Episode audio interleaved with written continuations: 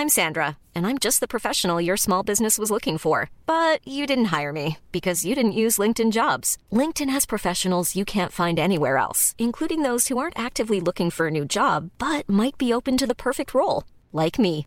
In a given month, over 70% of LinkedIn users don't visit other leading job sites. So if you're not looking on LinkedIn, you'll miss out on great candidates like Sandra. Start hiring professionals like a professional. Post your free job on linkedin.com/people today. Hey, I'm Ryan Reynolds. At Mint Mobile, we like to do the opposite of what Big Wireless does. They charge you a lot, we charge you a little. So naturally, when they announced they'd be raising their prices due to inflation, we decided to deflate our prices due to not hating you. That's right. We're cutting the price of Mint Unlimited from $30 a month to just $15 a month. Give it a try at mintmobile.com slash switch. $45 upfront for three months plus taxes and fees. Promo rate for new customers for limited time. Unlimited more than 40 gigabytes per month. Slows. Full terms at mintmobile.com. Planning for your next trip? Elevate your travel style with Quince. Quince has all the jet setting essentials you'll want for your next getaway, like European linen, premium luggage options, buttery soft Italian leather bags, and so much more. And is all priced at 50 to 80% less than similar brands. Plus, Quince only works with factories that use safe and ethical manufacturing practices. Pack your bags with high-quality essentials you'll be wearing for vacations to come with Quince. Go to quince.com slash pack for free shipping and 365-day returns.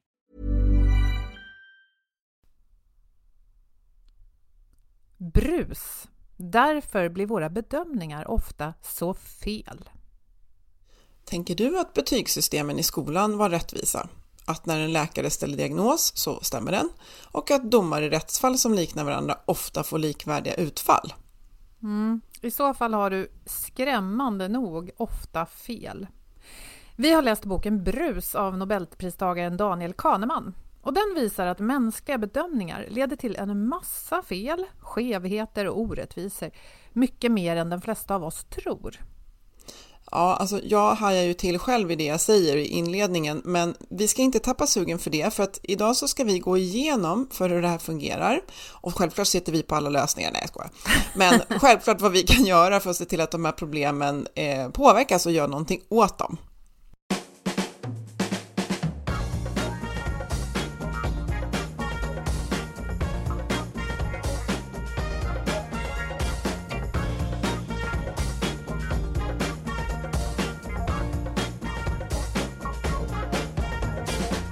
Du lyssnar på Health for Wealth. Det här är en podd om hälsa på jobbet. Människor som mår bra, de kan prestera bra. Så hänger det ihop. Det handlar ofta om bra samarbeten, att få till dem. Och sen att se till att alla har en tydlig riktning och frihet att agera självständigt. Dessutom behöver vi förstås trygga ledare som har tid att vara ledare. I den här podden tar vi ett helhetsgrepp på hälsan på jobbet. Allt ifrån hur vi hanterar gränslöshet, digitalisering, stillasittande till hur vi tillsammans kan bygga arbetsplatser där människor både kan må bra och prestera. Vi är Ann-Sofie Forsmark, jag driver konsultorganisationen Oxigroup. Och Boel Stier, kommunikationskonsult. Lyssna på oss så får du inspiration och idéer varje vecka. För dig som är chef, ledare, jobbar med HR och så, såklart medarbetare. Ja, har er arbetsplats kommit igång med digitala hälsotjänster ännu? Mm, många skiftade ju över från fysiska hälsotjänster under pandemin, men inte alla. Och det vi märker nu är att även om restriktionerna i samhället är borta så fortsätter ju jättemånga att jobba på distans, heltid eller deltid. Ja, och då behöver vi ju möta dem där de är så att säga. Och vår samarbetspartner Twitch Health, de har ett erbjudande som heter Twitch On Demand. Och det här är en digital plattform som samlar hela företagets hälsoerbjudande för medarbetarna. Och den får igång träningen där hemma eller utomhus. Den får igång väldigt mycket annat också vet jag som är lite eh, inne i den så att säga. Och eh, det handlar lika mycket om mental som fysisk hälsa nämligen. Så alla kan hitta sin typ av program, allt från mindfulness och pausprogram till intensiv konditionsträning. Och då väljer man förstås utifrån behov och läge och intresse.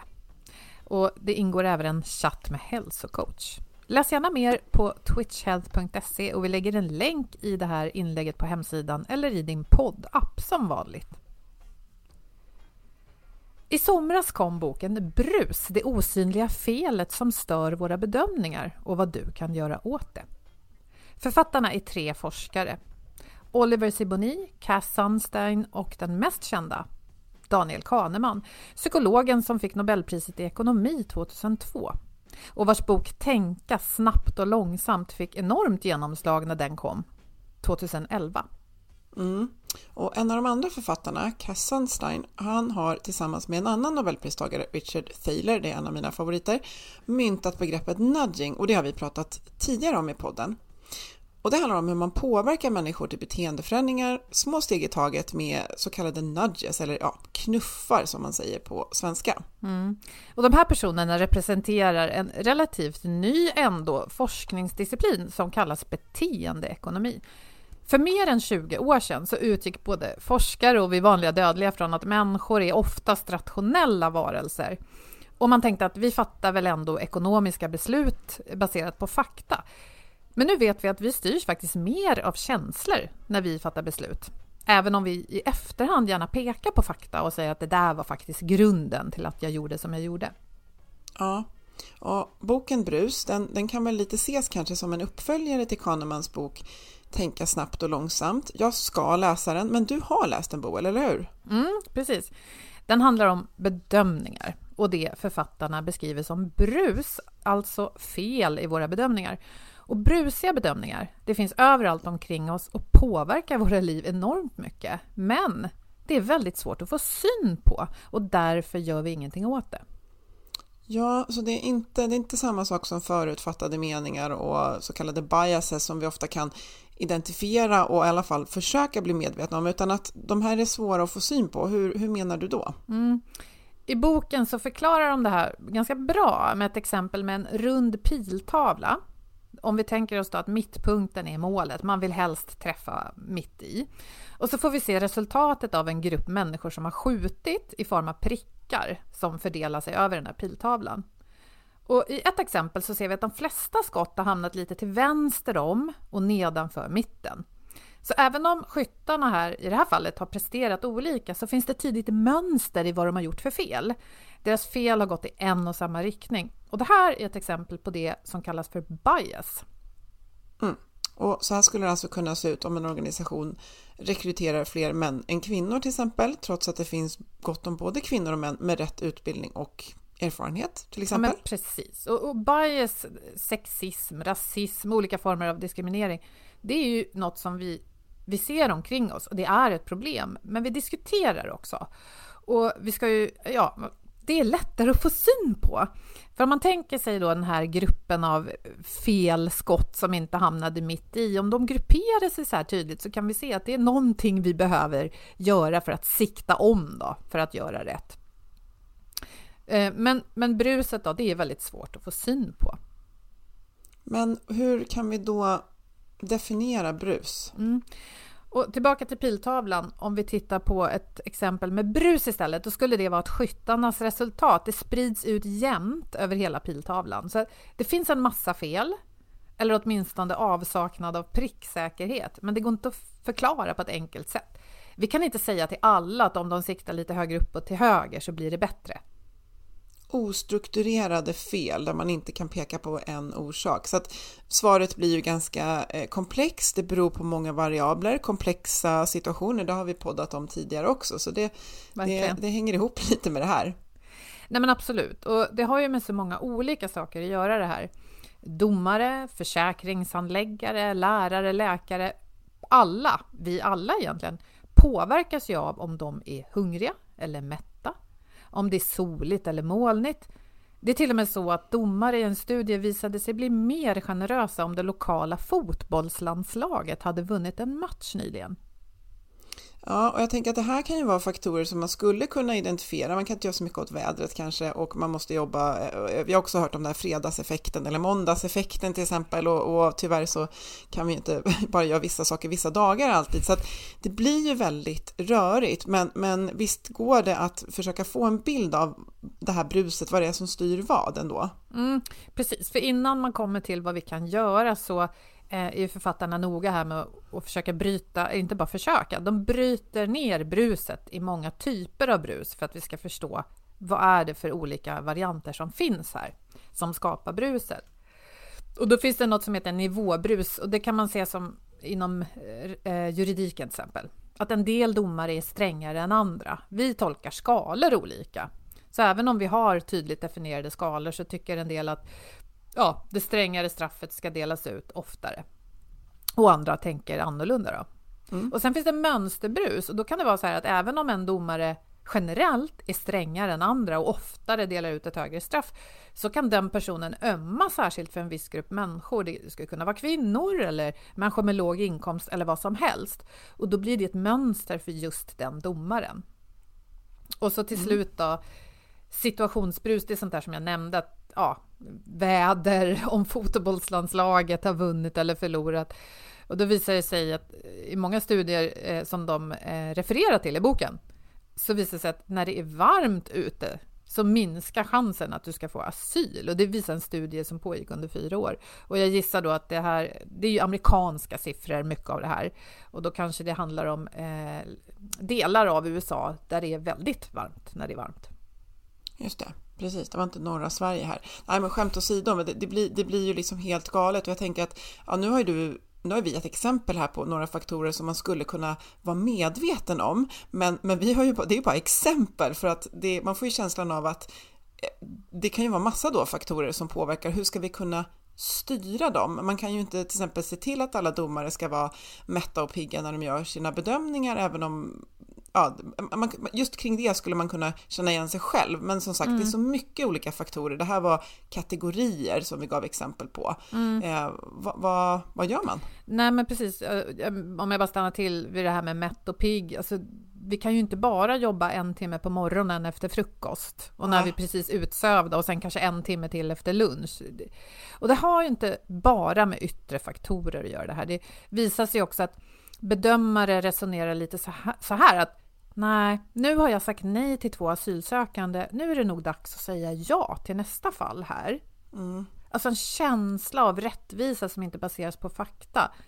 Och I boken så visar de på studier då som, som eh, också visar på att asylprocessen i USA, den är i stort sett som ett lotteri.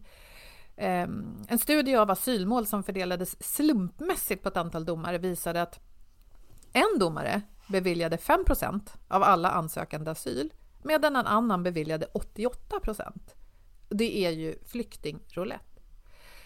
Men det intressanta är ju, när jag började läsa det här så tänkte jag att oj, det här det måste vara ny forskning och det här har väl ingen känt till förut, men nej, det här är gammal forskning och kognitionsvetare och psykologer antar jag har känt till det här länge. En studie som man gjorde i USA redan på 70-talet visade att den rättsliga påföljden för ett bankrån kunde variera mellan ett och tio års fängelse. Och, och, straffen i utpressningsmål varierade mellan 65 000 kronor i böter och 20 års fängelse. Alltså, eh, det är ju fruktansvärt. Samtidigt tänker jag så här att det börjar så byggas en bild i huvudet, men vi, vi, kommer till det, att man ändå skulle kunna känna sig själv i, i det man gör. Jag är domare, jag, är, jag sitter med asylärenden. Eh, vad, vad, är, vad är liksom grunden till att jag fattar det beslutet? Men eh, som sagt, man tänker ju då att just med bakgrund i det så borde ju många institutioner ha regler och processer. Jag tänker också på AI nu för tiden för att sånt här inte ska kunna hända, att alla ska kunna bedömas lika. Mm. Men, men uppenbarligen inte då om det här har varit känt länge och då pratar om en studie från, från 70-talet. Mm. Nej, men det är intressant. Den här studien från 70-talet, den ställde till med en hel del rabalder när den kom. Den beskrivs i boken. Och då mm. gjorde man en massa justeringar inom det amerikanska rättsväsendet för att just styra mer eh, totalen. Alltså att helt enkelt att varje individ skulle inte få lika stor frihet i bedömningen. Men vad man kan tänka sig hände då, eh, hände att domare och även andra protesterade och tänkte att nej, men det här blir inte rättvist. Och här tycker jag vi kommer till en, en så här intressant, vad ska man säga, inte dilemma utan en sån här skärningspunkt på något mm. sätt mellan olika sätt att agera och tänka. Om du behövde söka någon typ av socialt stöd, Ann-Sofie, du var liksom på, på ekonomins bristningsgräns, du klarade inte att sätta mat på bordet till dina ungar och så och behövde söka, mm. Eh, ja, söka till socialen. Om du då matade in information i någon slags AI-system där du aldrig hade kontakt med en människa, Frågan är hur det skulle kännas då om du fick avslag till exempel. Ja, men skulle man ju beskylla beskylla systemet att inte liksom kunna uppfatta den här empatiska dimensionen, det mänskliga och se mellan raderna liksom. Ja. Att det här är ömmande. Mm. Ja, men exakt, och den känslan får jag också, att vänta lite om, om vi ska vara rättvisa, kan vi låta en maskin vara det? För den här boken förespråkar i ganska hög grad eh, AI till exempel, men om inte ren AI så åtminstone tydliga regler och, och, processer och gränser för olika bedömningar och hur det ska gå till. Men vad man måste ta i beaktande och som eh, författaren också säger, det är att vi upplever inte alltid processer som riktiga och rättvisa om vi inte blir lyssnade på av en riktig människa. Om det inte någonstans finns en människa som gör en bedömning. Och vi kan också tänka oss att AI-lösningar kan skena riktigt tokigt om inte mm. människor någon gång ser över dem. Men, men om vi går tillbaka till den här studien från 70-talet, gjorde man en del förändringar, men det blev protest. Och så man fick backa på det. Och även om det sen visade sig statistiskt att det blev mindre rättvist och mm. mer sånt här brus i systemet, så lät man det faktiskt vara så. Och jag kan tycka att det är lite konstigt att vi då, samhället, inte har gjort mer åt det här problemet när det ändå varit så känt. Nej, men jag tänker att om man tänker med förutfattade meningar så kan man ju, om man pratar om dem så kan man säga, ja det här, det här kommer att skölja över mig, det kommer att drabba mig. Och då tänker jag att det är samma med, med brus, att prata om att, så att vi kommer det här, det här är jättekomplext, vi kommer inte få bort det, men, men, men det måste ju ändå förenkla att medvetengöra vad brus är eh, och att prata om vad skulle brus kunna vara i vår arbetssituation. Eh, Verkligen. Ja, Ja, men det tycker jag är en, en, diskussion som jag hoppas också att man tar den diskussionen i många organisationer. För eh, någonstans handlar det ju om att vi människor måste förstå att vi inte är så rättvisa. För det är ju ofta så att om man läser sånt här så tänker man att det var 17 att, att domare tänker så olika eller att läkare mm. tolkar en röntgenbild så olika. Men det sitter väldigt långt in och tänka att ja, men jag kanske också är orättvis och väldigt ojämn i mina bedömningar. Men det är precis det vi måste inse att vi är. Att vi är också, ja precis, vi pratar om det här som att det är andra, men, upp, men det drabbar oss själva och att om världen är så där brusig som boken visar, då, då är vi ju utsatta för väldigt mycket slump och orättvisa, väldigt många frågor. Eh, eh, en, en, en, sak jag tänker på där, det är ju det här med att man, med att kunna överklaga massa saker, att eh, ha ångerrätt på saker man köper och att kunna eh, ta tillbaka beslut man har fattat själv, be om ursäkt, det är ju faktiskt saker som på olika nivåer ja, men jag kanske är jättebrusig just nu och så ställer du tillbaka en fråga, men menar du verkligen det här? Och så är jag i en annan situation då, mätt och nöjd och solen skiner och kan titta på beslutet och känna att nej, du har faktiskt rätt där. Att, mm. Ja, jag gör en annan bedömning just nu. Det där är ju superviktigt. Second opinion, både för sig själv och i olika situationer. Ja, precis. Och du pekar på en viktig lösning på det här problemet. För, för förutom då att vi själva måste förstå att vi inte är perfekta, den är ju jätteviktig. Det, det visar sig att den som har en, en öppenhet i synen på både omvärlden och sig själv, som är öppen för att, att ja, jag kanske gör fel och är öppen för kritik eller granskning och liksom gärna vill bidra då till att göra saker bättre. Mm. Den presterar ju också bättre över tid om vi pratar om att vara brusfri eller så brusfri som möjligt. Men sen, ja, men sen också det här du sa att, att man kan överklaga och man kan återkomma. Eh, en annan del av lösningen är just att eh, det finns någonting som heter massans intelligens. Alltså i boken så är det väldigt tydligt att gruppbeslut kan vara väldigt dåliga, alltså producera mm. enormt mycket brus, men kan också hjälpa oss att undvika brus på två olika sätt. Så det ena är massans intelligens. Så om vi ska fatta ett beslut, ja men vi kan tänka oss att det är någonting eh, av de här viktiga områdena vi har pratat om. Det kan handla om eh, vård, att någon, mm. en person ska få rätt vård, leva längre. Eh, att barn ska få rätt betyg i skolan. Eller att vi ska bli liksom, rättvist behandlade i, i rätten. Då visar det sig att om många människor är med och gör en bedömning, då hamnar vi ofta på ett medelvärde som är ganska nära det vi då betraktar som rätt. Mitt i prick på Ja, men precis. Det Mm. finns ett exempel på någon eh, hur man... Eh, jo, men så här är det att på någon marknad så blir en, en mängd människor ombedda att gissa vikten på en stor galt, alltså en gris. Ja. Och individuellt så sprider sig de här gissningarna väldigt mycket. Säg att den väger eh, 8 kilo, jag vet inte vad en galt väger. Ja, men då är det liksom allt ifrån 4 till 12 och sådär. Men om man slår ihop alla de här gissningarna så kommer man väldigt nära vad den faktiskt väger. Mm. Så, ja. Och visst, jag tycker mig ha hört något exempel också på att när vi själva gör det, ja men gissa igen. Och så bara drar man, liksom, lägger man ihop dem och delar på det så är man ofta, just när man själv också eh, ja, skjuter flera gånger på piltavlan så, så, så, kan man också titta på sitt genomsnitt. Om jag tänker om det här flera gånger i olika situationer och olika lägen, humör, tid, ja, jag vet inte. Det, ja, sova på saken och tänka över saker. Ja, men det är ju bra Precis. att det faktiskt går att, att eh, och, och, och göra någonting ting åt det här, för vi är ju inne på det som vi vill liksom komma åt. Men först vi, vill vi väl verkligen att man ska bli medveten om att vilket typ av brus, vad är det som brusar i, i mitt jobb till exempel och i vilka situationer och, eh, och så. Och att, ehm, men ja, Jo, men var inne på det här du- med AI igen. Ja, nej, men exakt. Och, Ja. och AI används ju redan eh, på många håll. Eh, jag vet faktiskt inte om vi använder det i vårt juridiska system i Sverige, men i USA använder man det och jag vet att det har blivit vanligare och vanligare i rekryteringssammanhang. Ja, Och då är det ju eh, liksom en intention att man ska sålla bort tror jag i alla fall, att intentionen är nog ofta att sålla bort bias, för den, vi känner till bias. Vi vet att kvinnor i vissa sammanhang och män i andra blir bortsallade för, ja du vet, ja, så här, vi har förutfattade meningar och någon med ett eh, konstigt efternamn eller någon som är för ung. Liksom. Vi, vi människor kategoriserar. Och då kan det ju vara jättebra att använda AI. Men det finns ju baksidor av det också. ja, Och, ja, liksom om, om man matar AI med fel data därför att, ja, ja, precis.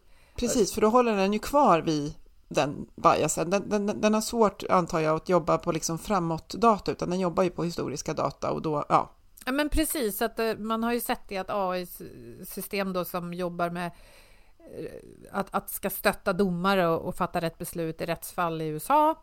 Ja, men om det då finns en historik att fler svarta har dömts för ett visst Ja. brott. Då kan man fråga sig så här, har det varit rätt eller fel? Ja, men antagligen har det delvis varit ett eh, eh, resultat av rasism, kan vi tänka oss. Men även om det hade varit så att säga helt rätt, att förr dömdes fler svarta för det här brottet. Betyder det Ja. att de alltid? Nej, det gör det ju inte. Men då tänker AI att ja, men den här personens hudfärg eller postnummerområde som kan betyda att man bor i ett område med stor andel etniskt då afroamerikaner. Då ser AI det som att ja, men det här tynger liksom mot ett tyngre straff eller att man faktiskt är skyldig. Så att AI är ju inte smartare än de data vi matar den med. Och det här vet vi ju om, men det behöver ju ändå liksom tas i beaktande. Vi kan inte skicka de här frågorna på maskiner bara rätt och slätt. Liksom. Men eh, okej, eh, men, men och hur, hur ska vi kunna då ha tillit till den här eh, mänskliga bedömningsförmågan i framtiden då? För vi hör ju att vi behöver ju den också. Vad, vad säger boken? Nej, men det som är intressant är ju ja, men dels det här med massans intelligens. Det säger ju att vi är smartare i grupp, men då måste ju förstås vara människor som har rätt förutsättningar att fatta ett bra beslut. Man måste Ja. ju ha någon typ av utbildning eller bakgrund som gör. Men då är vi ju smartare i grupp och precis som du var inne på, även om jag inte har en grupp till mitt förfogande, så om jag tittar på ett problem och funderar på hur jag ska bedöma eh, alltså en väg framåt flera gånger i rad, sover på saken, ja men då kommer jag till ett bättre beslut. Så jag kan vara, jag kan liksom eh, skapa samma effekt även om jag är ensam, om jag tänker efter. Och, ja. Och det här kopplar ju rätt mycket till vad Kahneman och hans medforskare har visat då, bland annat i den här Tänka snabbt och långsamt, att när vi tänker snabbt med vår instinkt så gör vi ofta en mängd fel. Men om man backar lite och tittar statistiskt på ett problem så får man ofta en, en riktigare syn. Liksom. Ehm, Ja. ja, så att det finns ju sätt för oss människor att, att, att, att göra det här jobbet bättre. Och, och det här vi sa att om man är öppen för att det kan finnas fel och brus i våra system eh, så hjälper det oss också. Men sen en, en annan grej är att sekvensera information Jaha. kan Mm. hjälpa oss. Vad, vad står det för? Mm. Då, eh, I boken tar de upp, eh, de tar upp kriminalteknologi kallas det väl för, alltså att man använder fingeravtryck eh, när man letar efter en, en misstänkt eller vem som är skyldig till ett brott. Och det här tyckte jag var lite intressant, för jag hade nog en bild av att ja, men, hittar du ett fingeravtryck, ja, men då vet du ju om det är så att den här personen finns i något slags register. Då kommer du hitta rätt person. Jag vet inte om du, du tänker likadant, att det borde vara så? Jo, jo. Mm. Nej, men det visar sig att det är inte riktigt så eh, liksom binärt, utan när man granskar fingeravtryck, dels är de ju inte alltid fullständiga, utan man kan ju få liksom en delvis bild och sådär. Så det är ganska mycket bedömning som såna här Okej. kriminalteknologer, eller vad de nu kallas för, gör. Ja. Och då visar det sig att om man sekvenserar informationen, alltså att... Ja, men säg så här, om du jobbar med det här och så får du ett fingeravtryck framför dig och så säger jag som lämnar informationen till dig att ja, allting pekar emot att det är den här misstänkte som bor i det där området och som befann sig nära när det skedde. Så att, mm, bara så du vet. Om det då är lite otydligt eh, vems fingeravtryck det är och du faktiskt kan välja på två personer och en av dem är den jag har pratat om, då kanske jag påverkar din bedömning. ja, just det. Mm. Och då är det inte alls så digitalt, utan då fälls fel person. Mm. Det Men skulle om- låta som lite det här, alltså objektiv, ta in, försöka ta in objektivt snarare än subjektivt också, om man kopplar det till en, en situation på, på en vanlig arbetsplats. Att, eh, precis, försöka neutralisera det där intrycket från dig och titta på det objektivt. Exakt, så jag ska inte alls ge dig någon kringinformation, du ska bara få det här fingeravtrycket. Ja, Och när du har tittat på det och vad det eventuellt matchar, då går vi vidare med annan information som har med fallet att göra. Så att man delar upp saker och ting. För att vår, vår mänskliga hjärna vill ju göra de här helhetsbilderna och berättelser. ja se mönster och jag tänker lite på exemplet där med att ja, men nu har jag sagt ja fyra gånger i rad, då borde jag ju säga nej nu på den här femte. Vad är, vad är rim och reson här? Men att om jag gör så här, då kommer jag titta på det här femte tillfället isolerat istället, för det har ju ingenting med att göra med hur de fyra såg ut innan liksom.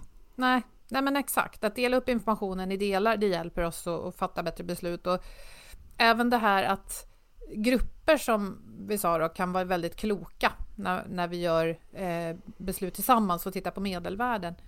Men det kan också vara så här att chefen samlar oss i ett rum och säger så här, ja men det här är problemet och nu ska vi hitta en lösning. Och själv tror jag nog mycket på lösning nummer fem här, vad tycker ni? Mm, det är lite groupthink också som vi gärna vill undvika. Mm. Exakt, för då, då har ju hon eller han styrt oss mot att ant, ja, men antingen så här, jag gillar chefen eller jag vill att chefen ska gilla mig. Jag Ja. går hennes väg. Men det kan också vara så här, jag hatar chefen.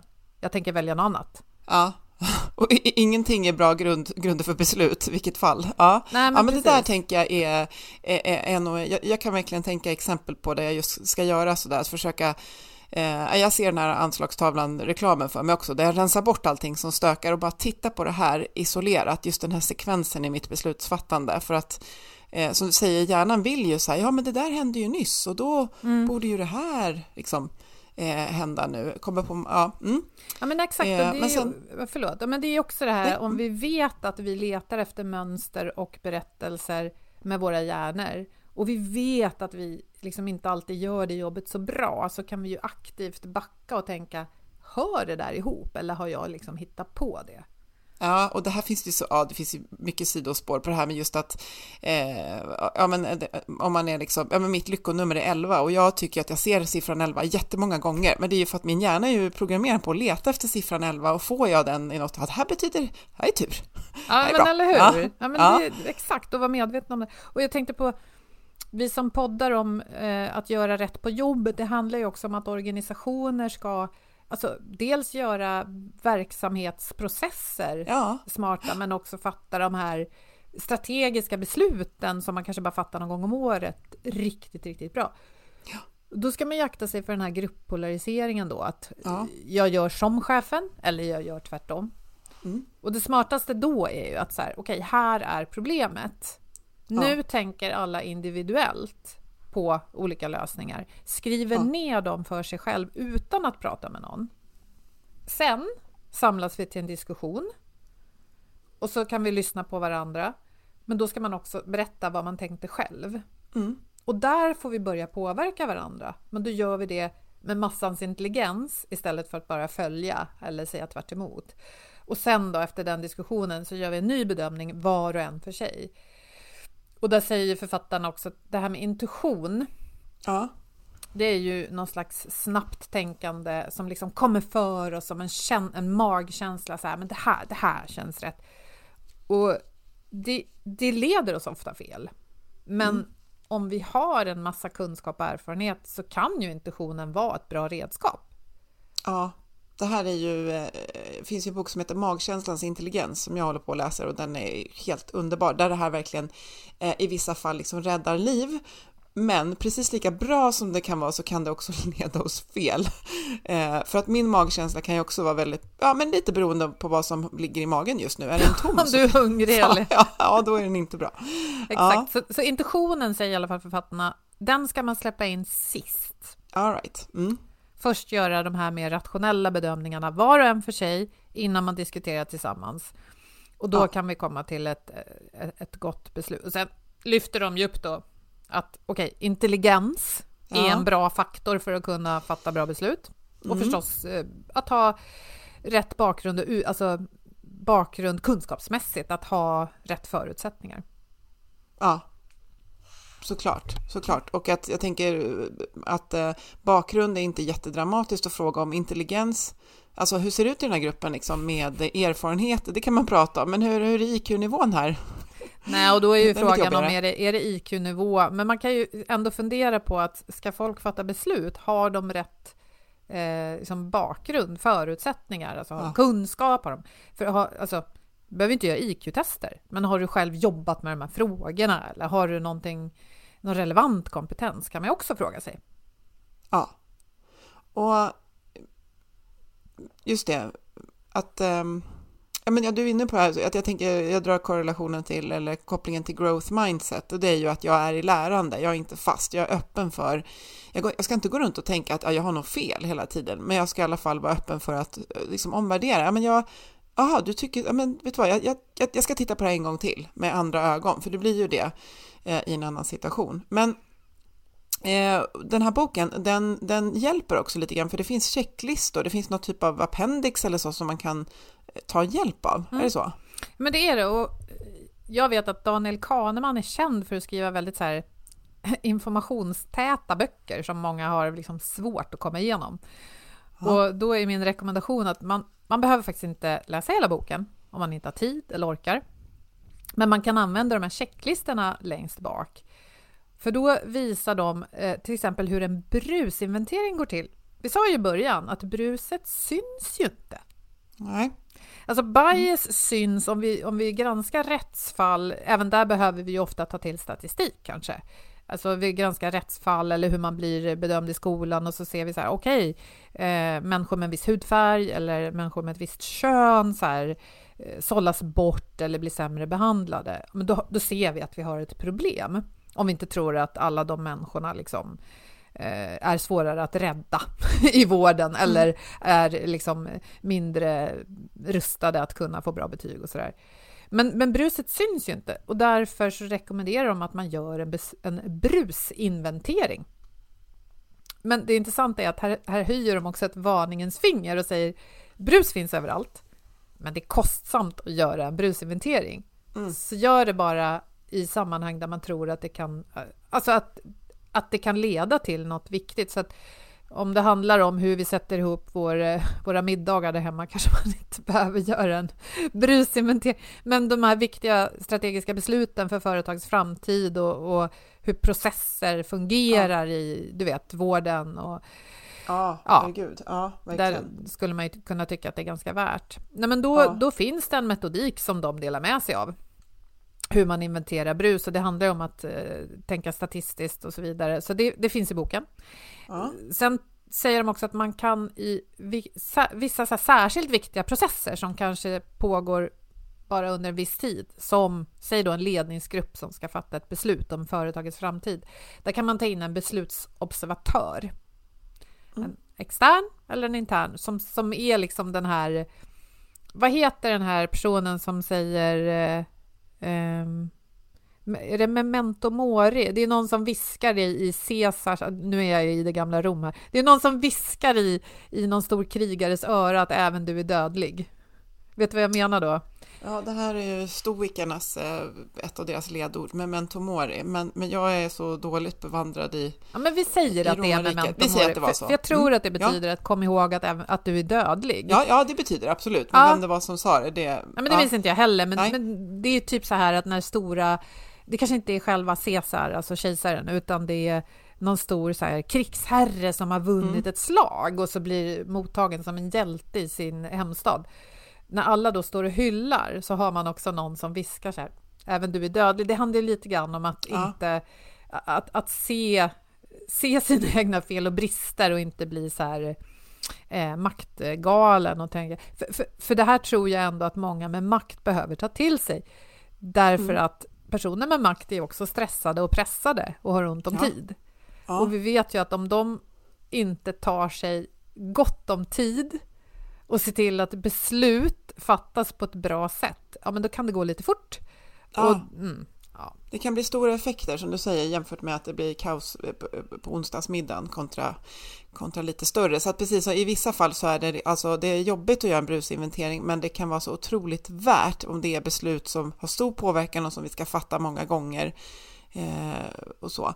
Och jag, jag tänker vad Eh, som sagt, vi började ju ganska dramatiskt och negativt. Jag vill ju inte gå till doktorn. Och, du, är det här eh, liksom, eh, är du bruspåverkad nu? När vi, alltså det, ju, det kan ju kännas riktigt allvarligt, men vad, eh, mm. vad, vad, vad, kan vi ta med oss? Vi är inte så bra på att göra bedömningar. Nej, och det, jag tycker att det är, på ett sätt är det otroligt skrämmande, för att då inser ju jag när jag läser den här boken att, ja men kommer mina barn att få rättvisande betyg med sig ut i livet? Kommer eh, jag, när jag uppsöker vård någon gång här i framtiden och kanske är liksom rädd för min överlevnad, kommer man att hitta den här cancerknölen snabbt då? Eller mm. är det så att, mm. inte vet jag, jag är kvinna eller läkaren eh, var hungrig? alltså ja. det, det, blir väldigt skrämmande. Men jag tänker mm. också att då... Att, att organisationerna och samhället gör jobbet, det kan ju inte jag påverka, men som du var inne på, överklaga second, second opinion. Det här blir ju viktigt ja. att ta med sig. Ja. Mm. Man kanske inte kan Precis överklaga man betyg. önskar att det finns inbyggt i viktiga system, vilket jag, tänker att det ofta eh, kommer inte på något, något, jättebra konkret exempel, men att, eh, men att det nog men på många fall finns, alltså fåraja, att man liksom second opinion, att det finns inbyggt liksom så. Jo, men i rätten ändå. får man ju ändå överklaga ett antal ja. gånger. Det kan vara ja. dyrt att driva rättsfall och så, men det finns där och men, men någonstans så skulle jag hoppas på en större samhällsdebatt för att återigen, det här är ju forskning som har funnits länge. Men, mm. men sen ska jag också säga, jag lyssnade på Filosofiska rummet nyligen. Eh, ett eh, samtal om just den här boken. Och jag älskar Filosofiska rummet och även ja. detta avsnitt levererade. Mm. Där kom också fram lite kritik mot den, alltså kritik, men alltså ett annat sätt att se på problemet. Att boken Brus och författarna till den boken är väldigt fokuserade på processen. Men då mm. lyfter de fram att okej, okay, vet vi alltid vad som är rätt beslut? Mm.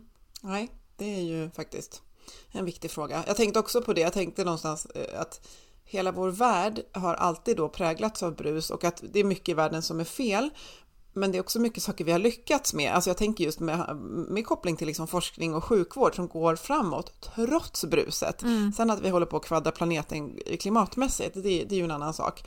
Det eh, känns inte som att, ja det, det kanske är brus där i också, men, men ja, precis, vad är, ja som du säger, de är fokuserade på processen. Mm. Mm. Ja, och, och liksom i boken så förutsätter man på något sätt att det, de gör väl inte det. Det finns säkert någon disclaimer någonstans, men man resonerar liksom i termer om att det finns alltid någonting som är riktigt och rätt som vi kan hitta. Ja. Och det är ju lite grann en annan diskussion. Alltså för 500 år sedan tyckte vi nog att det var rätt att folk som hade begått ett brott skulle spännas mellan två hästar och slitas isär. Eller mm, något sånt där. Kärlhalning. Ja, ja det mm. tycker vi inte längre. Så att den här, det är ju en filosofisk, etisk, moralisk fråga också som vi behöver ta med oss. Vad är rätt? Och det, det är ju ännu, mm. kanske ännu viktigare, det är det inte, men det är ju också väldigt viktigt om vi ska överlåta ansvar till maskiner och AI. Ja, Vad ger vi jag tänker där att om man tänker ur läka, liksom läkarperspektiv, då skulle man ju kunna i efterhand kunna se att det där var ett beslut som missades och då kan vi gå tillbaka och, och liksom kanske brus, hitta typ av brusreducering, men den ser mer, man ska säga kvalitativa beslut, ska vi liksom rikta in oss på det här eller ska vi rikta in oss på det här?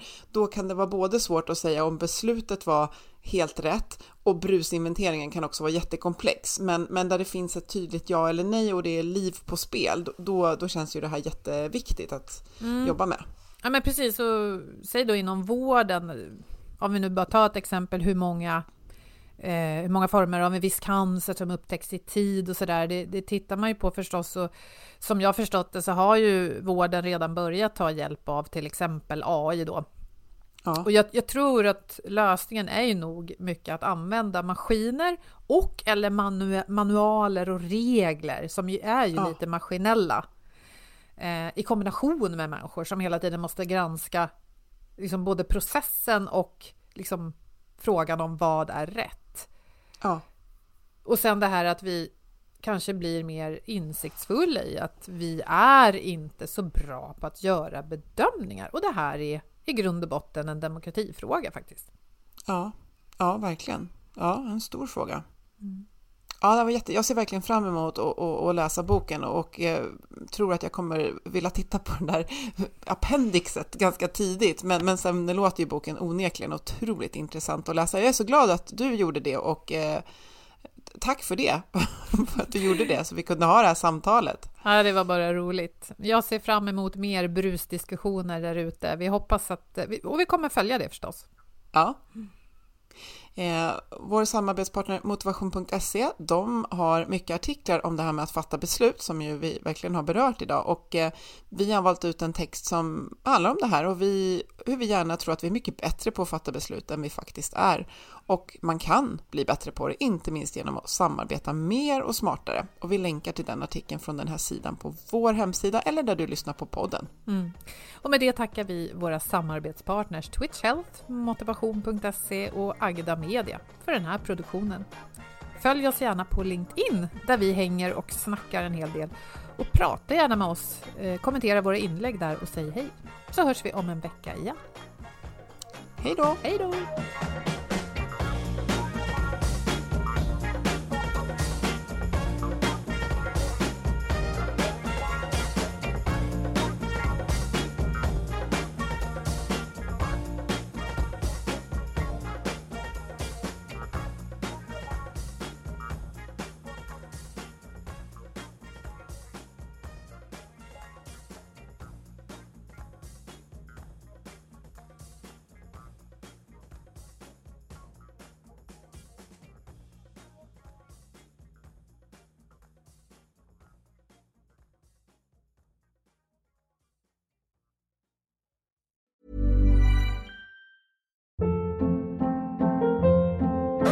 Hold up. What was that? Boring. No flavor. That was as bad as those leftovers you ate all week. Kiki Palmer here, and it's time to say hello to something fresh and guilt-free. Hello Fresh. Jazz up dinner with pecan-crusted chicken or garlic butter shrimp scampi. Now that's music to my mouth. Hello Fresh. Let's get this dinner party started. Discover all the delicious possibilities at hellofresh.com.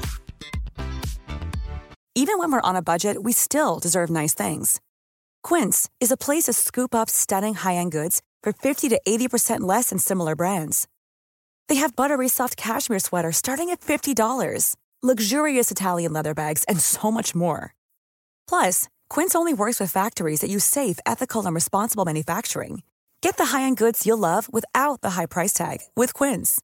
Go to quince.com/style for free shipping and 365-day returns.